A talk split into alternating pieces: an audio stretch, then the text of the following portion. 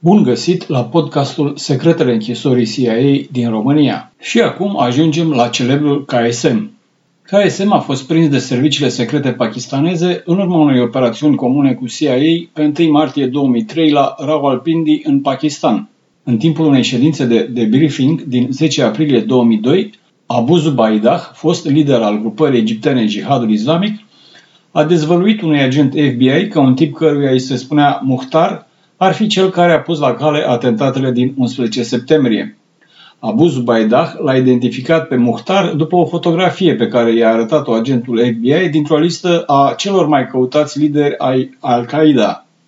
Fotografia era a lui Khalid Shaikh Mohammed, KSM, care fusese condamnat în 1996 pentru rolul său în pregătirea atentatului pus la cale de Ramzi Youssef și care urmărea aruncarea în aer a 12 avioane americane în timpul zborurilor deasupra Oceanului Pacific. KSM a fost interogat la închisorile CIA din Afganistan și Polonia.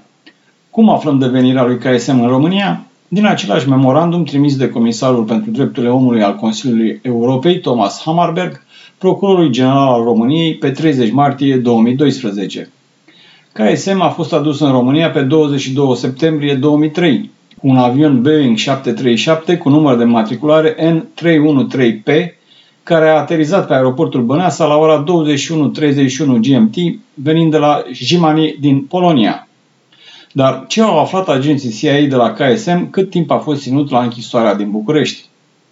Într-o telegramă din februarie 2004, închisoarea din București transmita centralei CIA din Langley informațiile obținute de la KSM în urma interogatoriilor. Era vorba de pregătirile pentru atentatul asupra aeroportului londonez Heathrow. După arestarea lui Amar al-Baluchi și a lui Khalad bin Atash, devenise clar că operațiunea era compromisă. Abu Talha pakistani nu avea pregătirea necesară ca să preia organizarea atacului. Nu era la curent cu toate detaliile operațiunii și nici nu avea legături cu teroriștii saudiți care ar fi trebuit să execute atentatul. KSM a pus serioase probleme anchetatorilor săi. O telegramă de la închisoarea CIA din București din iunie 2004 informa centrala din Langley că KSM a retractat informațiile furnizate despre pregătirea atacului asupra aeroportului Heathrow, furnizate agenților CIA la închisoarea din Polonia în martie 2003. El le spusese anchetatorilor CIA că i-ar fi arătat o schiță a unei clădiri de birouri din cartierul londonez Canary Wharf lui Amar al-Baluchi, sugerând că pregătea un atac similar cu cel din 11 septembrie de la New York. În plus, KSM vorbise și despre încercările de a antrena atentatori sinucigași care să ia lecții de pilotaj la școli de aviație și care să deturneze apoi avioane la decolarea de pe Heathrow și să le prăbușească peste aeroport. O altă telegramă din iulie 2004, tot de la închisoarea CIA din București, oferea și explicația. KSM le-a declarat anchetatorilor la București că în Polonia a fost supus unor interogatorii extrem de dure și că a trebuit să spună ceva ca să-i determine pe agenții CIA să se oprească. Unul dintre subiectele extrem de interesante pentru anchetatorii CIA era așa numitul curier al lui Bin Laden, cunoscut sub numele de Kuwaiti. În ianuarie 2004, pe baza declarațiilor făcute de Hassan Gul, unor agenții ai serviciilor secrete din Kurdistanul irachian, după reținerea sa și reluate apoi în fața anchetatorilor CIA, cum că Osama Bin Laden e mai tot timpul împreună cu Abu Ahmad Kuwaiti, centrala din Langley le-a cerut agenților de la închisoarea din București să reia interogatorile cu KSM pe acest subiect. Există o mare diferență între cele spuse de Gul despre relația dintre Bin Laden și Kuwaiti și rolul minor atribuit de KSM lui Kuwaiti. Spre deosebire de Gul, KSM nu face nicio legătură între Kuwaiti și liderii Al-Qaeda, Bin Laden și Zawahiri. Pe 31 mai 2004, întrebat despre Kuwaiti, KSM a pretins că acesta, citez, nu e un tip important și a adăugat că ar putea fi undeva în Peshawar, o localitate din Pakistan. O telegramă din august 2005 trimisă de închisoarea de la București centralei CIA informa că KSM a negat că Kuwaiti ar fi un curier al lui Bin Laden. În schimb, KSM a spus că Kuwaiti s-ar fi dedicat vieții de familie după ce s-a căsătorit în 2002. Și aici un amănunt interesant. În filmul documentar Manhunt, care relatează cum a fost prins Bin Laden, fostul șef al Centrului Antiterorism al CIA, Jose Rodriguez, povestea cum, la întrebarea anchetatorilor CIA despre curierul lui Bin Laden, limbajul corpului lui KSM s-a schimbat dintr-o dată. Faptul că nega însemna că de fapt curierul era un personaj important despre care nu trebuia să se afle. Cum aflăm cum a plecat KSM din România?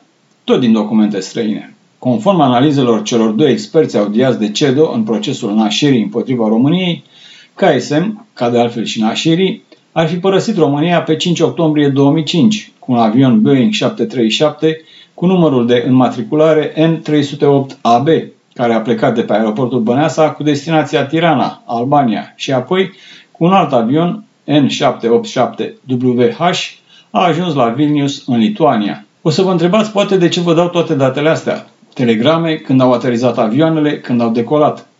Ca să vedeți că toate lucrurile astea se întâmplau în timp ce oficialii de la București negociau aderarea României la Uniunea Europeană. În timp ce oficialii români își luau angajamente la Bruxelles că o să respecte statul de drept, la București se petreceau toate acestea.